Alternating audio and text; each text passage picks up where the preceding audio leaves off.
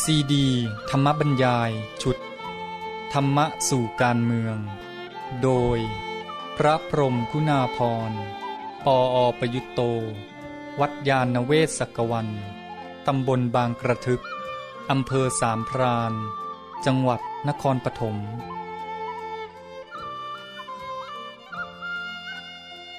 เรื่องที่12สิทธิมนุษยชนบรรยายเมื่อวันที่18กันยายนพุทธศักราช2541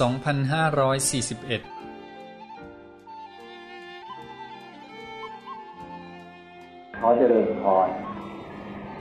สิทธิมนุษยชนนี้ก็เป็นเรื่องของการที่มนุษย์เรานี้มาตกลงยอมรับกันให้บุคคลในฐานะที่เป็นมนุษย์แต่ละคนละคนนั้นได้รับความเคารพนับถือเอาใจใส่ดูแลคุ้มครองรักษาและให้เขาได้รับประโยชน์จากการต้องมีชีวิตอยู่ในโลกนี้อาจจะเพราะว่ายังดีที่สุดแล้วก็มนุษย์ที่มาตกลงกันในที่นี้ก็หมายถึงว่าเป็นชุมชนระดับโลกก็คือองค์การสหประชาชาติเป็นประชาติต่างๆทั้งหลายในโลกนี้นี่เรามาตกลงกันแล้วก็ได้วางเป็นข้อกำหนดขึ้นซึ่งยอมที่จะให้บุคคลเนี่ยยกขึ้นมาเป็นข้ออ้าง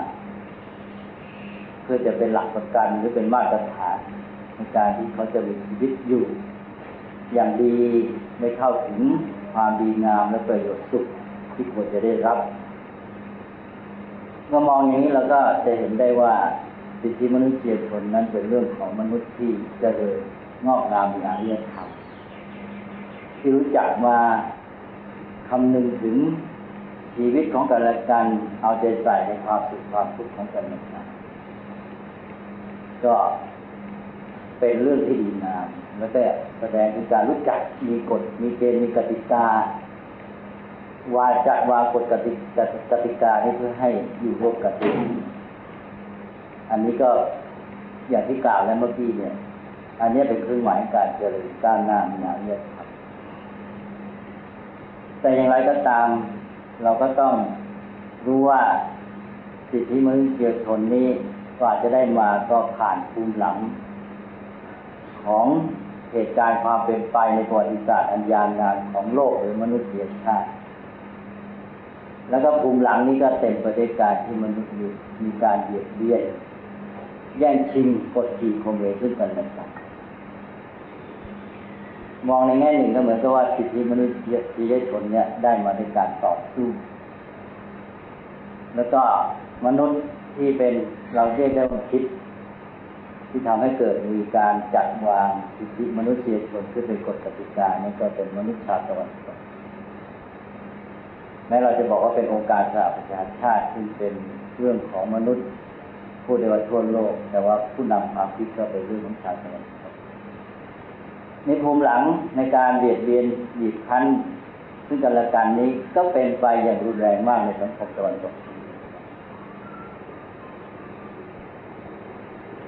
สังคมตะวันตกนั้นมีประวัติศาสตร์แห่งการรบราฆ่าฟันหรือสงครามนี้มากมายแล้วก็เป็นเรื่องของการเบียดเบียนกันทั้งระหว่าง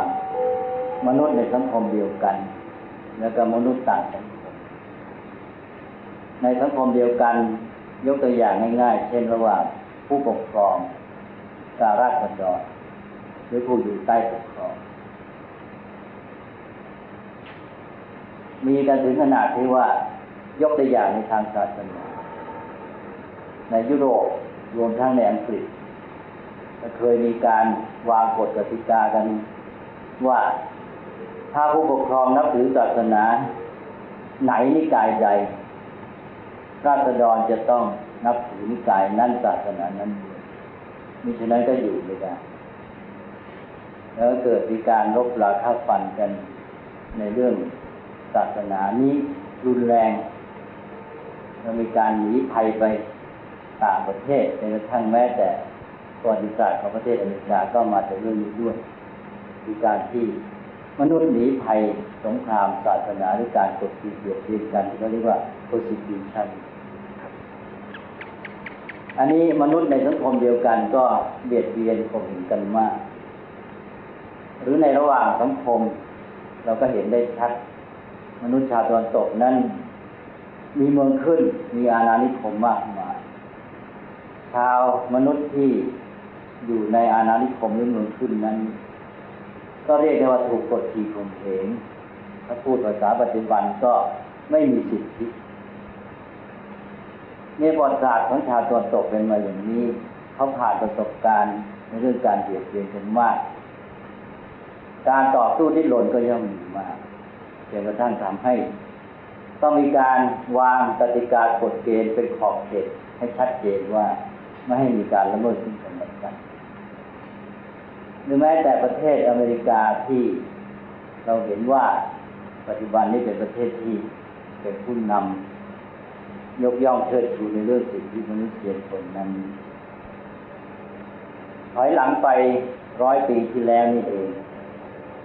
ก็ยังมีความเชื่อถือมากในลัทธิที่เราเรียกว่าดาวินเชิงสังคมลัทธิดาวินนี้ก็ถือหลักว่าธรรมชาตินั้นมีการคัดเลือกโดยตัวของมันเองซึ่งจะทำให้สัตว์ที่แข็งแรงเก่งกล้ามีความเหมาะสมอยู่ได้ส่วนสัตว์ที่อ่อนแอไม่มีความสามารถก็ล้มหายตายไปหรือสูญพันธุ์ไปลัทธิดาวินนี้เขามาใช้ในเชิงสังคมและประเทศอเมริกานี่เป็นประเทศที่เชื่อถือได้รับอิทธิพลของลัทธิดาวินในสังคมนี้อย่างชนิดที่เรียกว่าลึกซึ้งมากอาจจะที่สุดยิ่งกับดินแดนยุโรปที่เป็นที่เกิดของลัทธินี้เองครับจนกระทั่งนำมาใช้ในทางธุรกิจการแข่งขันกันในเรื่องการค้าขายอิทธิพลของลัทธินี้ก็ยังมีอยู่แม้กระทั่งในปัจจุบันจากภูมิหลังของการที่ลนต่อสู้การเบียดเบียนข่มเหงกันมากเนี่ยก็อย่างที่ว่าแล้วทำให้มนุษย์ต้องมาวางกรอบขอบเขตกฎเกณฑ์กติกาแล้วชาวตะวันตกก็มีความถนัดมีความชำนาญในเรื่องการวางกฎกติกาก็เพราะว่าจะต้องพิทักษ์รักษาสิทธิของตนเพื่อป้องกันอีกฝ่ายหนึ่งจะมาละเมิดอันนี้ก็เป็นภูมิหลังอย่างหนึ่งที่เป็นเหตุปัจจัยสำคัญของการเกิดขึ้นของสิทธิมนุษยชนการรู้ภูมิหลังนี้จะทำให้เราวางท่าทีได้ถูกต้องเมื่อสิทธิมนุษยชนเกิดมาอย่างนี้แล้วก็ถ้าเอาเป็นของดีที่ทำให้มนุษย์เราเนี่ยอย่างน้อยก็ไม่ละเมิดต่อกันและกันและให้โอกาสกันและกันเพื่อเขาจะได้มีชีวิตอยู่รอดและนอกจากอยู่รอดแล้วก็อยู่ได้ดีที่สุดมีโอกาสที่จะเข้าถึงประโยชน์ความดีงามที่เกิดขึ้นในสังคมหรือในโลกนี้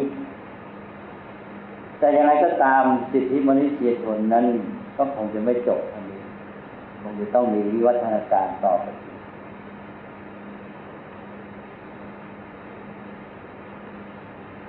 สิทธิมนุษยชนที่เราเรียกกันว่าปฏิญญาสากล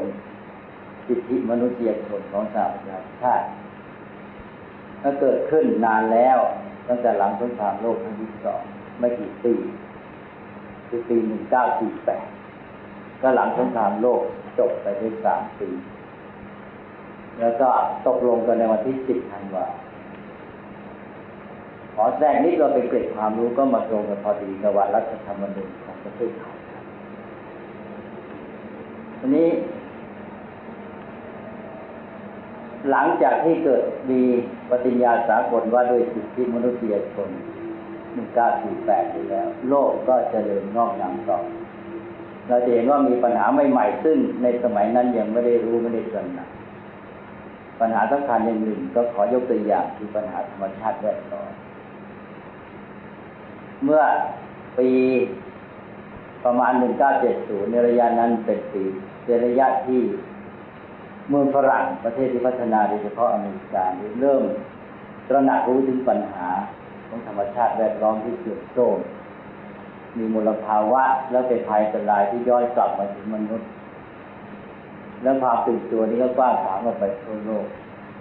จนกระทั่งมีการประชุมสุดยอดในเรื่องสิ่งแวดล้อมนี้เมื่อปี 1972 เป็นเพื่อสำนึกครั้งแรก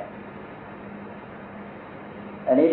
ต่อจากนั้นมนุษย์ก็ให้ความสนใจกับเรื่องนี้มากเพราะเรื่องที่ว่าเราจะต้องพยายาม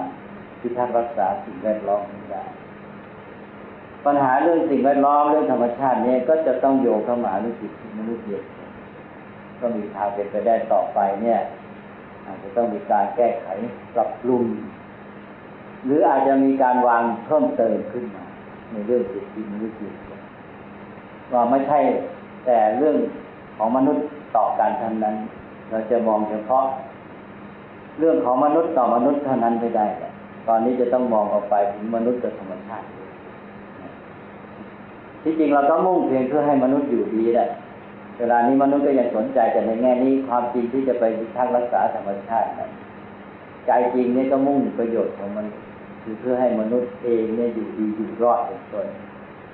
นี่ก็มาเห็นว่าธรรมชาติเสียหายและอันตรายก็มาตกต่อไปก็มนุษย์ที่มายึดครองที่ดินหรือสิ่งต่างๆที่อยู่ในธรรมชาติเราเป็นสมบัติของตนซึ่งสามารถจะปฏิบัติต่อทรัพย์สินของตนอย่างไรก็ได้เป็นสิทธิในทรัพย์สินต่อไปก็จะมีปัญหาว่าคนนั้นจะทำต่อทรัพย์สินที่ว่าเป็นของตนเลยแหละมันมีผลกระทบส่งมาทำให้เกิดความเดือดร้อนแก่โลกแก่มนุษยชาติกลายไปว่าเขาทำต่อทรัพย์สินของตนจะเป็นการละเมิดต่อมนุษยชาติกันได้หรือบางคนอาจจะมองกว้างไปอีกกันนั้นอาจจะมองไปว่าธรรมชาตินั่นเองมันมีสิทธิของมันเกิดยกตัวอย่างเช่นสัตว์ดิบฉานเป็นต้นเดี๋ยวนี้ก็มีบางคนก็เริ่มมองไปอย่างนี้แล้ว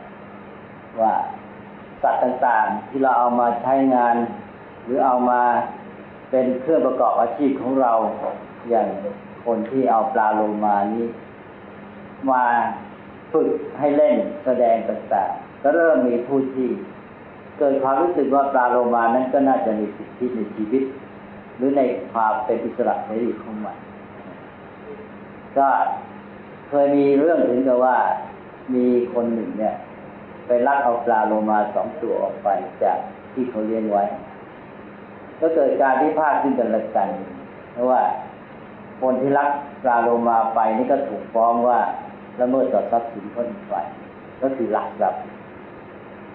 แต่ว่าคนที่ลักปลาโลมาไปนี่เขาถือว่าเขาไม่ได้ทำเพื่อตัวเขาเองเขาช่วยเหลือสัตว์นั้นให้ได้รับอิสรภาพปลาโลมาก็ควรจะมีสิทธิในชีวิตและในอิสรภาพ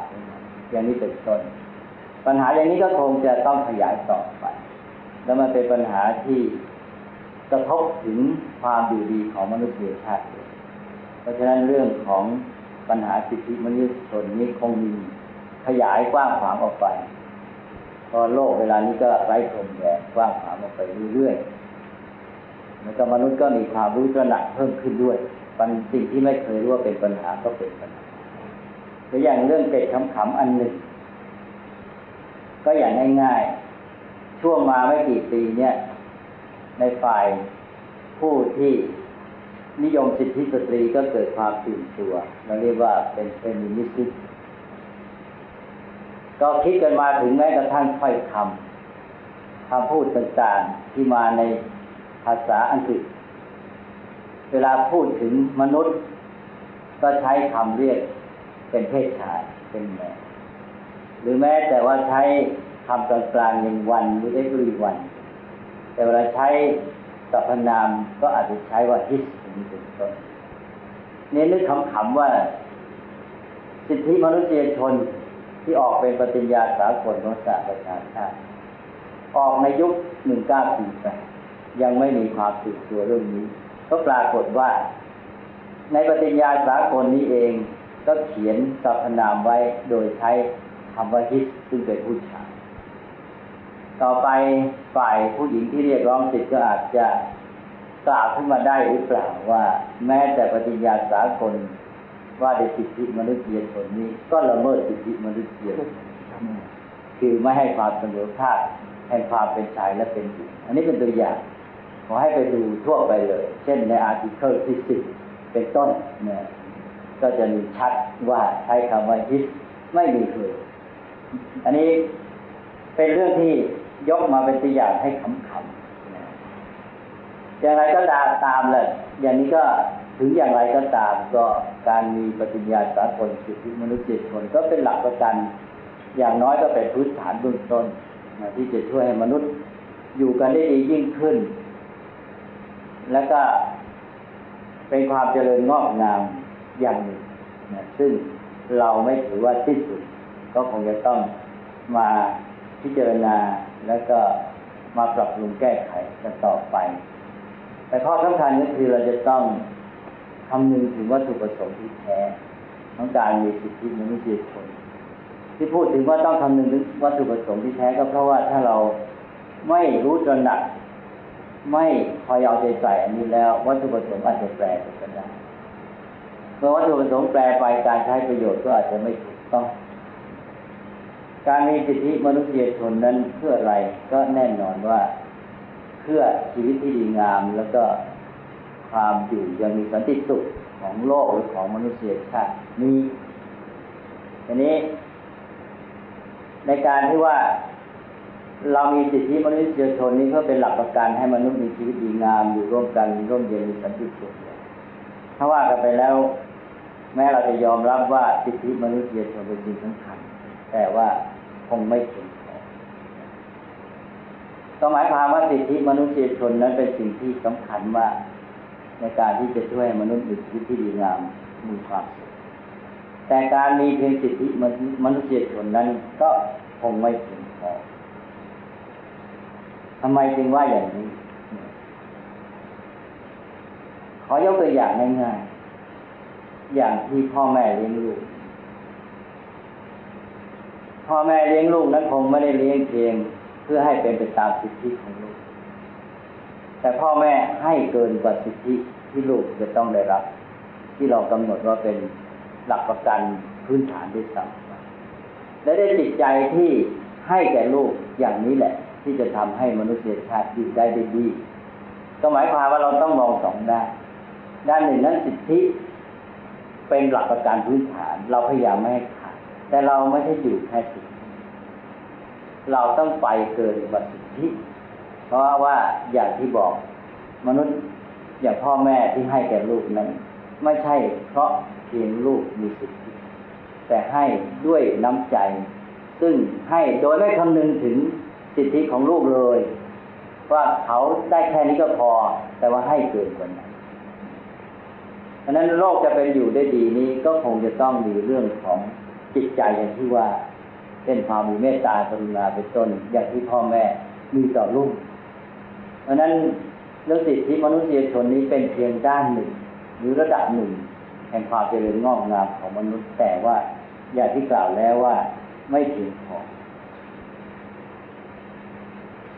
ถ้าหากว่าเราไม่ตระหนักในเรื่องนี้ไว้ให้ดีแล้วเนี่ยก็อาจจะมีการปฏิบัติที่เป็นสุดโต่งสองแบบสุดโต่งหนึ่งก็คือการที่ว่าบางถิ่นบางสังคมนี้ไม่คำนึงเลยถึงชีวิตมนุษย์ไม่คำนึงถึงความปลอดภัยอิสรภาพอะไรของเขามีการละเมิดต่อชีวิตทรัพย์สินเป็นต้นอยู่เสมอแต่ว่าอีกสังคมหนึ่งก็อาจจะไปสุดโต่งตรงกันข้ามก็คือเพียงแต่ว่าเอาแต่การรักษาเรียกร้องสิทธิเป็นอยู่กันแค่ให้เป็นไปตามสิทธิอันนี้ภาวะที่สุดโต่งนี้ก็จะเกิดปัญหาสำหรับฝ่ายที่ว่าไม่คำนึงถึงสิทธิอะไรเลยนี่ก็ชัดเจนอยู่แล้วว่าไม่ดีแน่ต้องเกิดปัญหาเป็นอันตรายต่อสังคมมนุษย์แล้วก็มีตัวอย่างคงจะพอให้เห็นเขาคงไม่ต้องยกมาที่นี้ทีนี้สุดโต่งในทางตรงข้ามบางทีเราจะหมกมุ่นแล้วก็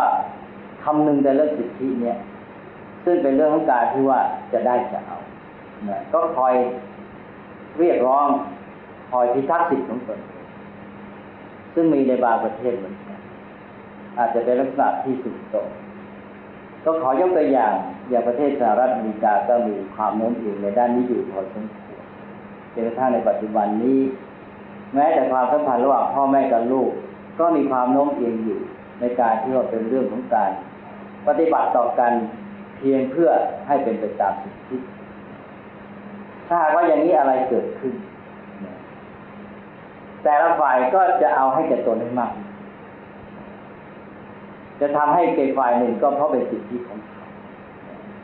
แต่ฉันก็ต้องรักษาสิทธิของฉันด้วยเช่นว่าพ่อแม่ก็อาจจะดูว่าลูกนี้มีสิทธิแค่ไหนทำให้แค่นั้นอย่าให้มันละเมิดอย่าให้มันกระทบสิทธิของฉันในการพักผ่อนหาความสนุกสนานบันเทิงเราเรียกว่าสิทธิในเลคเชอร์ถ้าพ่อแม่คิดอย่างนี้การเลี้ยงลูกจะเป็นอย่างไรก็เลี้ยงไปตามสิทธิต่างฝ่ายต่างจะเอาใจกันให้มากที่สุดและคอยปกป้องพิทักษ์สิทธิของตนลูกก็ต้องคอยพิทักษ์สิทธิของตนว่าพ่อไม่ให้ฉันครบหรือเปล่าถ้าไม่ครบฉันก็เรียกร้องมาละเมิดต่อฉันไหมฉันจะฟ้องตำรวจซึ่งเวลานี้ในสังคมมีการเป็นมากพ่อแม่ทำอะไรลูกนิดหนึ่งลูกก็อาจจะโทรศัพท์ไปฟ้องตำรวจหรือว่าไปฟ้องครูให้ครูเรียกตำรวจมาจับพ่อแม่ซึ่งเวลานี้เป็นปัญหาแล้วก็เป็นมาหลายปีแล้วเวลานี้สังคมมีการก็รู้กันพอสมควรว่าเป็นสังคมที่ครอบครัวแตกสลายแล้วสถาบันครอบครัวนี้แทบจะดำเนินอยู่ไม่ได้แล้วก็ถือกันว่าสถาบันครอบครัวนั้นเป็นหน่วยพื้นฐานของสังคมมนุษย์ถ้าหากว่าครอบครัวแตกสลายแล้วก็เป็นภาวะเสี่ยงภัยสำหรับสังคมนั้นเพราะนั้นเวลานี้อเมริกาก็ขาดความมั่นใจมากในสังคมต้น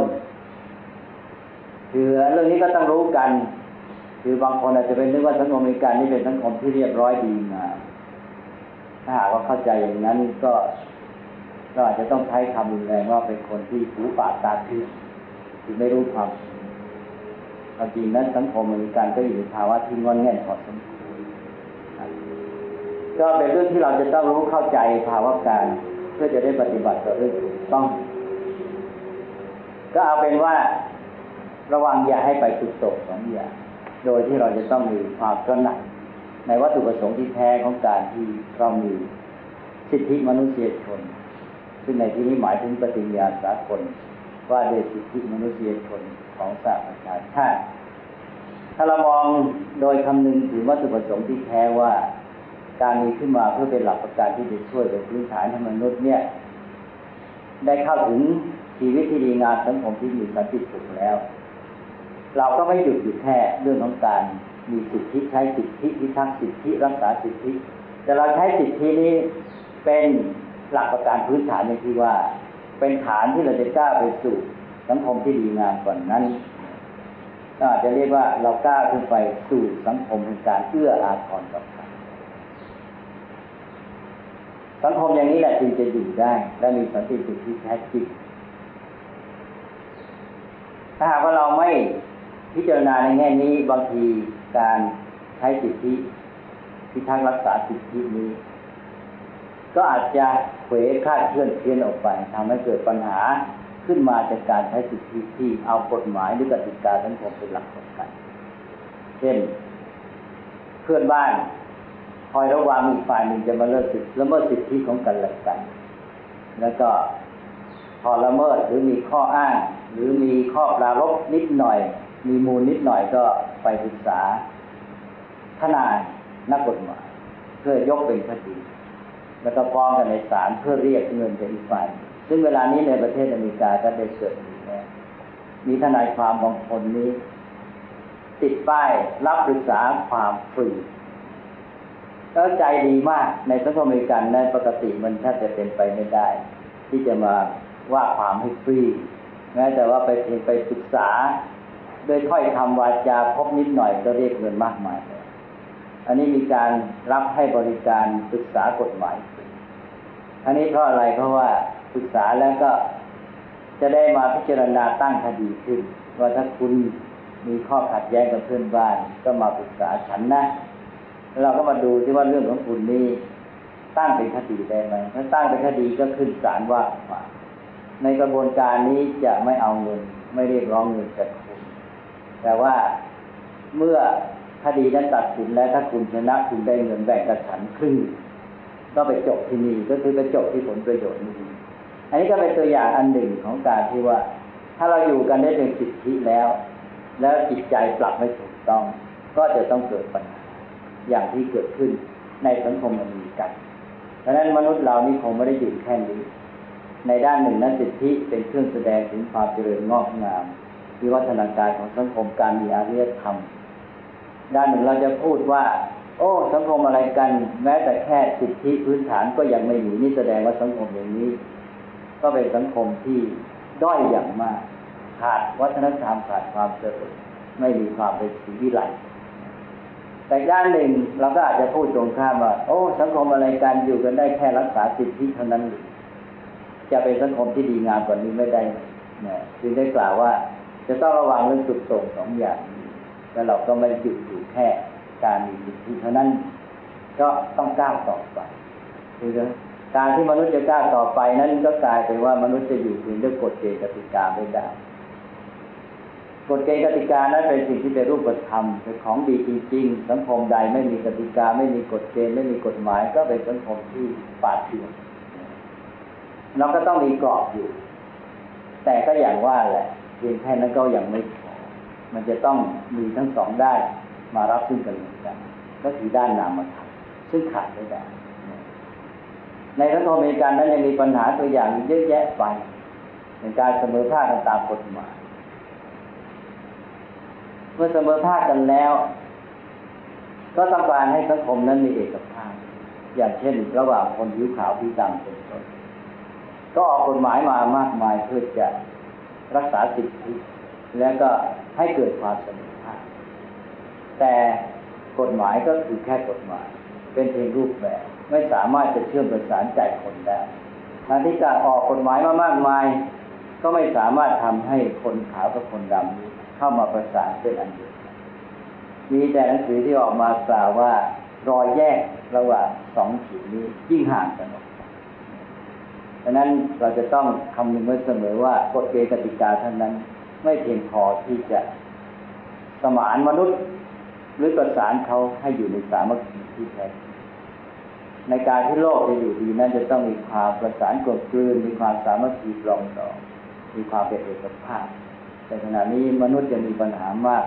ว่าจะทำอย่างไรจะสร้างเอกภาพนี้ให้เกิดขึ้นได้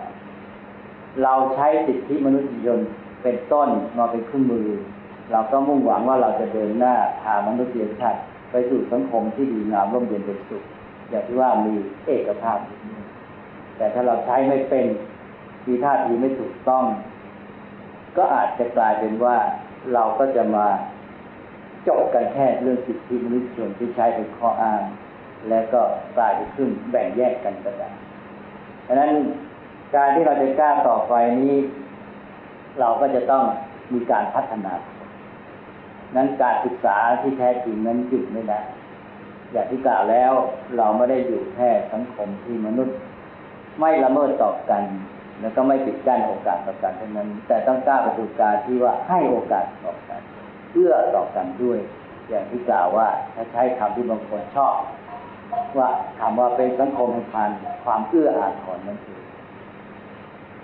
สำหรับชาวพุทธนั้นเรื่องสิทธิมนุษยชนก็เป็นเรื่องที่เราคงจะได้ประโยชน์เป็นสิ่งที่ดีงามเรามองในแง่ที่ดีงาม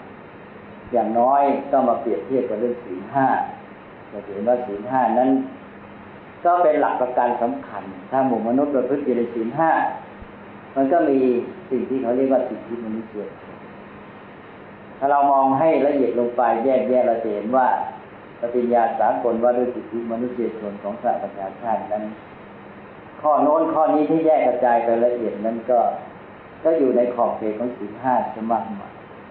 หรือพ้นจากนั้นไปก็มีเช่นอย่างเรื่องทิฏฐิหกเป็นต้นเช่นความสัมพันธ์ระหว่างนายจ้างกับลูกจ้างเป็นต้นเรื่องการทำงานอะไรเงี้ยก็เป็นข้อดีที่ว่าถ้าหากว่าหลักการเหล่านี้ซึ่งเป็นเพียงคำสอนเราไม่ได้มาวาเป็นกติกาของสังคมกันให้ชัดเจนแล้วมีผู้นำมาหนึ่งวางเป็นกฎกติกาให้ชัดเจนออกไปที่จะต้องปฏิบัติมีมาตรการในการที่จะควบคุมดูแลก็ยิ่งดีใหญ่ก็เป็นการสนับสนุนนี้สนับสนุนให้ศีลห้านี้มีผลจริงขึ้นมาในสังคมนอกจากวางเป็นกฎเกณฑ์ให้มีผลชัดเจนแล้วก็ ประการที่สองก็คือว่ายังแยกแยะรายละเอียดออกมาให้เห็นชัด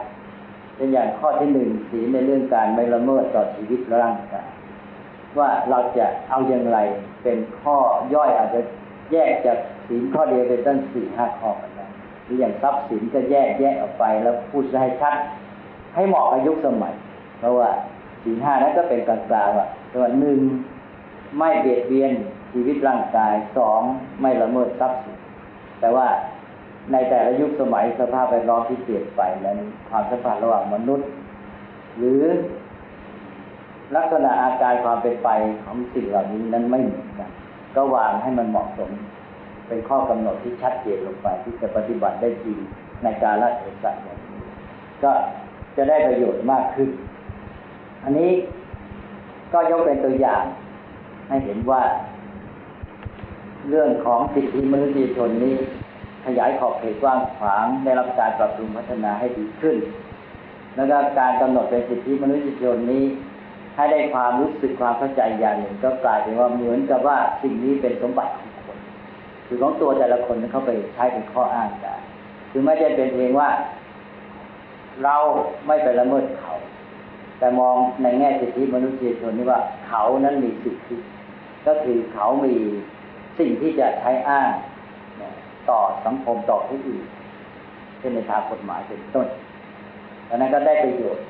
แต่ว่าอย่างที่กล่าวแล้วก็คือว่าเราจะหยุดอยู่แค่นี้นะถ้าเทียบกับพุทธศาสนาที่ว่าเหมือนกับหลักศีล 5 หรือทิฏฐิ 6เนี่ยเราก็จะเห็นชัดว่าศีล 5 และทิฏฐิ 6นั้นไม่ได้เป็นสิ่งที่เพียงพอแต่เป็นสิ่งจำเป็นเป็นสิ่งจำเป็นเป็นขั้นพื้นฐานหรือเป็นหลักประกันเป็นมาตรฐานของสังคมอย่างน้อยที่จะให้โลกนี้อยู่กันได้ดีไม่ลุกเป็นไฟและแต่ละคนมีโอกาสที่จะพัฒนาชีวิตให้เข้าถึงสิ่งที่ดีงามสูงขึ้นไปแต่การที่จะเข้าถึงชีวิตสังคมที่ดีงามสูงขึ้นไปได้รับประโยชน์จากชีวิตนี้นั้นเรายังมีข้อปฏิบัติอื่นที่จะต้องทำต่อไปมากก็คือเราตั้งใจแต่เรื่องศีล 5 หรือทิฏฐิ 6เรื่องอบายมุขเหล่านี้ขึ้นไปพัฒนาชีวิตขึ้นไปอย่างที่ท่านเรียกว่าจากศีลก็ไปสมาธิปัญญาในเรื่องของสิทธิมนุษยชนก็เช่นเดียวกันเป็นเรื่องในระดับที่เราเรียกว่าศีลนั่นเองนั่นก็แต่ก็ต้องระวังด้วยเวลาพูดถึงศีลเนี่ยก็เป็นเรื่องของจริยธรรมแล้วก็สิทธิมนุษยชนเนี่ยที่เป็นมาเนี่ยจะมองเน้นในแง่ของการระวังปกป้องตัวเองไม่ยอมให้ผู้อื่นมาละเมิดเช่นใช้ในการพิทักษ์สิทธิเรียกร้องสิทธิเป็นต้นเมื่ออยู่ในลักษณะนี้ท่าทีก็จะเป็นลักษณะจริยธรรมในเชิงลบซึ่งจะต้องระวังคือจะต้องมีการพัฒนาให้เป็นจริยธรรมเชิงบวกให้ได้เป็นจริยธรรมเชิงสร้างสรรค์ก็ไปอ่านว่าในที่นี้ตมาก็กล่าวโดยทั่วไปว่าสิทธิมนุษยชนนั้นเป็นสิ่งที่ดีเป็นหลักประกันพื้นฐานที่จะช่วยให้สังคมชีวิตมนุษย์นี้มีความดีงามมีสันติสุขแต่ว่าเราจะหยุดแค่นี้แล้วเราก็มาใช้ประโยชน์สนองวัตถุประสงค์ที่ดีงามต้องด้วยและการที่มนุษย์จะสามารถรักษาสิทธิมนุษยชนนี้ไว้ได้ก็ดีในการที่เขาจะก้าวจากฐานของสังคมที่มีสิทธิมนุษยชนเป็นมาตรฐานแล้วขึ้นไปสู่สังคมในการเอื้ออาทรแต่ก็ดีเราจะต้องอาศัยการพัฒนามนุษย์ที่เราเรียกว่าการศึกษาอย่างที่กล่าวมาที่อาตมาก็คงจะกล่าวเรื่องสิทธิมนุษยชนวันนี้ไว้เพียงเท่านี้ก็ขออนุโมทนาท่านอาจารย์ที่ได้ให้โอกาสได้พูดในเรื่องนี้ด้วยขอเจริญ